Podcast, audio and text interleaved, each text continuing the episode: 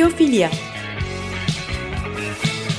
Doğayla, diğer canlılarla, kültür ve tasarımla kurulan özenli ilişkiler üzerine bir program.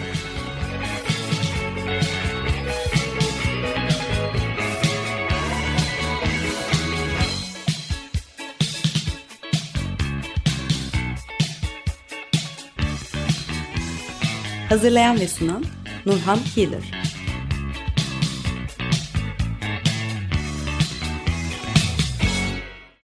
Merhaba Açık Radyo dinleyicileri, kulak verdiğiniz ve bizimle olduğunuz için teşekkürler. E, bugünkü programda sağlık sektöründe, sağlık hizmetlerinde dijitalleşmeden bahsetmek istiyorum.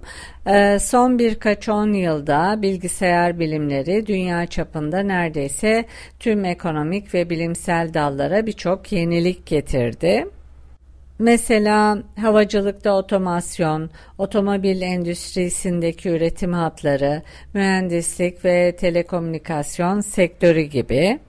Bu içerikler hem çığır açıcı e, hem de değişimlerin hızı nefes kesici olarak tanımlanıyor. En heyecan verici değişiklik sağlıkta henüz tam gerçekleşmemiş olan dijitalleşme olabilir. Henüz daha bir dönüşüm sürecinin başındayız. Artık sağlık bilimlerinde olduğu kadar klinik ortamda da e, büyük veri, big data, yapay zeka, robotik ve teletip uygulamaları başladı.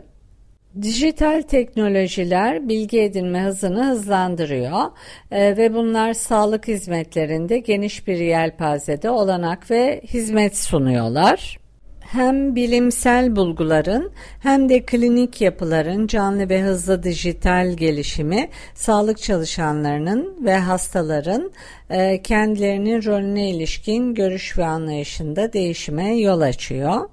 Doktorların mesleklerini uygulama şeklini değiştirerek e, hastalarıyla etkileşimleri bugünden tamamen farklı hale gelebilir. Dijitalleşme sağlık hizmeti anlayışımızı yeniden tanımlama potansiyeline sahip. Ee, bununla birlikte şu sorular da gündeme geliyor. Peki bu teknoloji doktorlar ve hastalar arasındaki ilişkiyi nasıl etkileyecek? O zaman dijitalleşme teknolojiden anlayanla muhafazakar hastalar arasında bir uçurum yaratacak mı? Hatta iki kutuplu bir tıp mı olacak? Bu süreçte hem sağlık çalışanları hem de hastalar için şeffaflık bekleyebilir miyiz? Ee, hastaların güçlendirilmesi nasıl uygulanabilir ve profesyoneller nasıl eğitilebilir? Dijitalleşmenin ekonomik sonuçları neler olabilir? Dijitalleşmenin ekolojik sonuçları neler olabilir? Ee, teknoloji ve iş dünyasının dünya üzerindeki etkisi ne kadar kapsamlı olacak? Sağlık sistemi nasıl olacak? Yasal sorumluluklar ve yükümlülükler neler olacak? Başka hangi etik ve e, mediko-legal yönler dikkate alınmalı? Ee, bunlar bu süreçte açıklık ve şeffaflık gerektiren sorular. Değişim yatsınamaz. Bu yüzden hazırlıklı olmak lazım. Ee, bu sorulara e, Sağlıkta Dijitalleşme kitabıyla editörler e, Patrick Glaunar, e, Philip Plagman ve Guido Lezinski cevaplar arıyorlar. Patrick Glauna, e, Almanya Baviera merkezli bir yapay zeka danışmanlık firması olan Skyrocket'ın kurucusu. Pazar liderliği için yenilikçi teknolojiler ve yaratıcı yenilikçi yerler adında iki kitabı var. E, yapay zeka konusunda çalışmalar yürütüyor. E, Philip Lagman Almanya'da kendi e, kliniği olan bir diş hekimi. 20 yıldır multidisipliner çalışmalar yapıyor. Tıbbi teknolojide inovasyon üzerine iki kitabı, e, ilk kitabı 2011'de yayınlanmış. 2018'de ee, inovasyon üzerine ikinci kitabı yayınlanmış. Plugman konferanslarda inovasyon alanında araştırma konuşmaları yapıyor. Guido Lezinski E, hastane yönetiminde pek çok hastanelerde 10 yıl e, görev yapmış, hala da görev yapmaya devam ediyor. Bu isimler sağlık hizmetlerinde dijital teknolojiler peşindeler. Dijital teknolojiler e, şu anda sağlık hizmetlerini önemli ölçüde değiştiriyor. Paylaştıkları bilgiler okuyucuya yapay zeka gibi alanlarda sağlık hizmetlerindeki en son dijital yenilikleri tanıtıyor. Hasta bakımında yeni yöntemlere işaret ediyor ve uygulamaları anlatıyor. Ayrıca yapay zekadan hastane yönetimine, radyolojiden diş hekimliğine ve koruyucu tıbba kadar uzmanlardan e, rehberlik sunuyor. Özellikle yapay zekaya dayalı çözümlerin sağlık ve hastaneye yatış alanlarında uzun süredir devam eden sorunları nasıl çözebileceği konusunda endüstriden kişilerin fikirlerini ve deneyimlerini paylaşıyor. Ee, gelecekte sağlık hizmetlerinde pazar lideri olmak için e, hangi yeni dijital teknolojilerin dikkate alınması gerektiği konusunda tavsiyeler veriyor editörler. Tüm bunlar e, karar vericilere, doktorlara, akademisyenlere, endüstri temsilcilerine ve diğer ilgili okuyuculara dijital teknolojinin günümüzde sağlık hizmetleri üzerindeki büyük etkisini ve gelecekteki gelişim için potansiyelini anlamaları için bir yol haritası sunuyor. Son yıllarda yapay zeka hayatımızı insanlığın daha önce hiç görmediği şekilde değiştirmeye başladı. Artık konuşma tanımayı, kişiselleştirilmiş fiyatlandırmayı veya otonom sürüş arabalarını tanıyoruz, biliyoruz. Tüm bu işlevler artık dünyanın herhangi bir yerinde ve herhangi bir zamanda ücretsiz olarak veya çok düşük bir maliyetle kullanılabiliyor. Yapay zeka aracılığıyla insan veya manuel görevlerin artan otomasyon düzeyi göz önüne alındığında üretkenlik ve müşteri deneyimi hızla yükselmeye başladı. Yapay zeka ayrıca sağlık hizmetlerini de değiştirmeye başladı. Çoğu insan yapay zeka terimiyle ilk kez birkaç yıl önce karşılaşmış olsa da e, yapay zeka 1950'lerin ortalarından beri akademik bir disiplin olarak var. E, köklerinin bir kısmı 1930'ların sonlarına hatta daha öncesine dayanıyor. 1950'lerden beri e, yapay zeka yöntemleri tipik olarak temelde farklı iki disiplinle ilerliyor. E, birincisi uzman sistemler, diğeri makine öğrenimi. Bir yandan uzman sistemler alan uzmanlarının bilgilerini toplayarak ve genelleştirerek manuel olarak türetilen kuralları içeriyor. Oluşturulan bu kurallar daha sonra tahminler veya kararlar vermek için girdilere uyarlanıyorlar. Ee, öte yandan makine öğrenimine dayalı modeller doğrudan uzman bilgisini içermiyorlar. Ee, bunun yerine bu modeller örnekleri inceliyorlar ve ardından bu örneklerin içindeki ve arasındaki temel kalıpları e, ilişkileri buluyorlar. Bu modeller tipik olarak istatistiksel yöntemlerle bulunuyor. E, tahminler veya kararlar vermek için bu modeller daha sonra girdilere e, uygulanıyorlar. Yapay zeka bekleme sürelerini ve maliyetleri azaltırken daha iyi hasta bakımı sağlayarak sağlık hizmetlerindeki ezberleri bozmaya başladı. E, yapay zekanın sağlık hizmetlerinde uygulanmasına yönelik ilk çalışmalar e, 1970'lere kadar dayanıyor. Yapay zeka e, daha kişiselleştirilmiş hasta bakımı sağlayarak sağlık hizmetlerini hızla geliştirme potansiyeline sahip. Geleceğin hastanesinin nasıl görünebileceğine dair çeşitli araştırmalar yapılmaya başlandı. E, maliyetlerin düşmesi, bakım için gereken teknolojinin daha mobil hale gelmesi nedeniyle yatarak tedavinin ayakta tedaviye dönüşmesi olası görünüyor. E, doktorlar ve hemşireler 7-24 yapay zeka destekli teknolojiyle desteklenerek gerektiğinde hastaların evlerine gidebiliyorlar. E, odalar ayrıca muhtemelen daha esnek hale gelerek hastaya özel ihtiyaçlara göre uyarlanabiliyor. Hemşireler e, zamanlarının çoğunu hastaları bir odadan diğerine, örneğin hasta odalarından muayene odalarına veya tedavi odalarına taşımak için harcıyorlar. E, oysa kendileri eğitimli uzmanlar ve zamanlarını hastalara gerçekten daha iyi bakım sağlamaya ayırabilirler. Otonom e, sürüş arabalarındaki gelişmeler göz önüne alındığında yakın gelecekte hastane yataklarının otonom hale gelmesi muhtemel görünüyor. Daha sonra da hastaları bir odadan diğerine otonom olarak taşıyabilirler. Yapay zeka ayrıca kişiselleştirilmiş tıbbı ilerletmek için umut verici görünüyor. E, yani bir hastanın hastalığı, genetik içeriği ve diğer moleküler veya hücresel analizler bağlamında uygun tedavilerin seçilmesi veya optimal tedavilerin üretilmesi gibi. Bunu yapmak e, özellikle kanserden ölümleri azaltmaya yardımcı olabilir e, kişiselleştirilmiş tıbba yönelik yapay zeka e, ve büyük veriye dayalı yaklaşımları kullanmanın ilk adımları atıldı.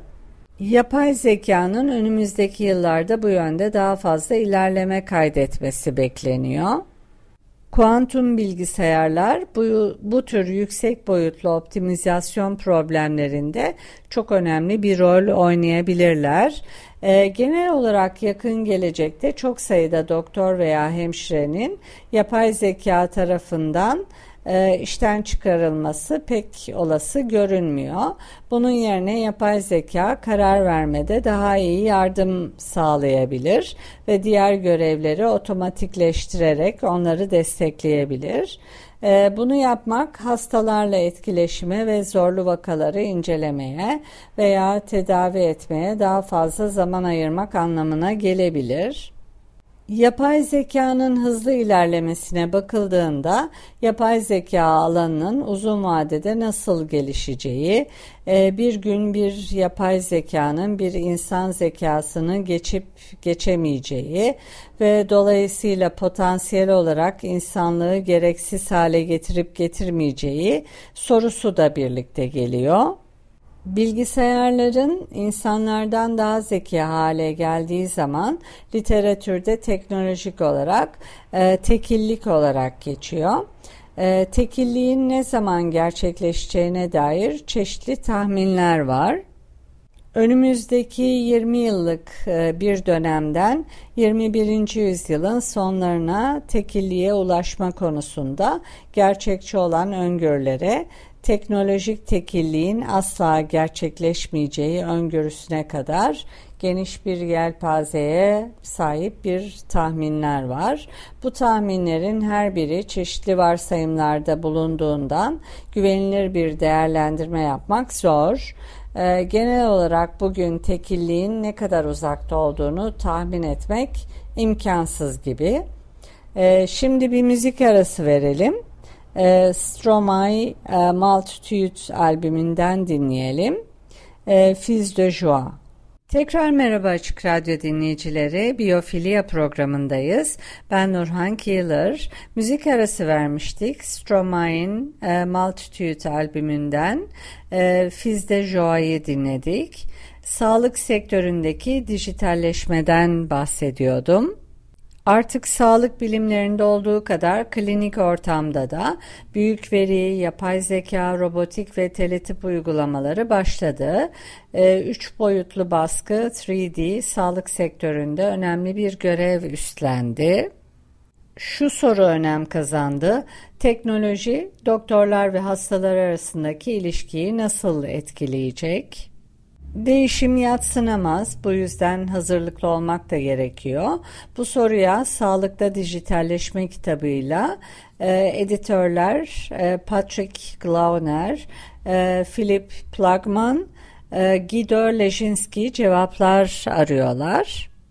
Sağlık hizmetlerinde dijitalleşme genellikle profesyonellerin, örneğin doktorlar, diş hekimleri, hemşirelerin bakış açısından tartışılıyor. Peki hastalar açısından durum nasıl? Hastalar yeni bir durumla, yeni zorluklarla karşı karşıyalar. Bunların başında da maliyet geliyor. Ee, bu tüm sağlık hizmetleri verilerine ve ek bilgilere erişim gerektiriyor.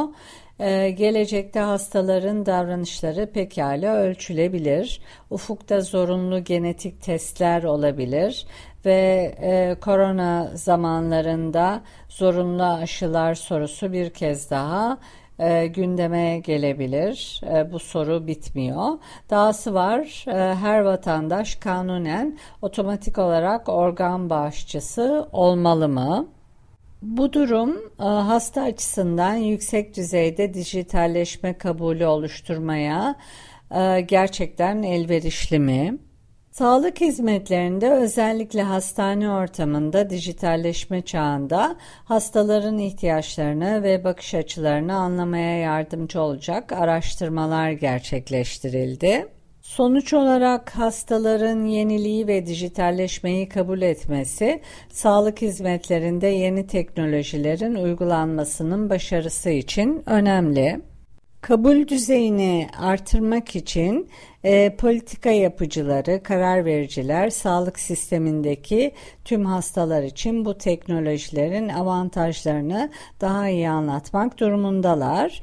E, 2014'ten 2020'ye kadar olan dönemde e, dijitalleşme ve inovasyon alanında hastaların bakış açılarını anlatan e, birkaç çalışma, araştırma var.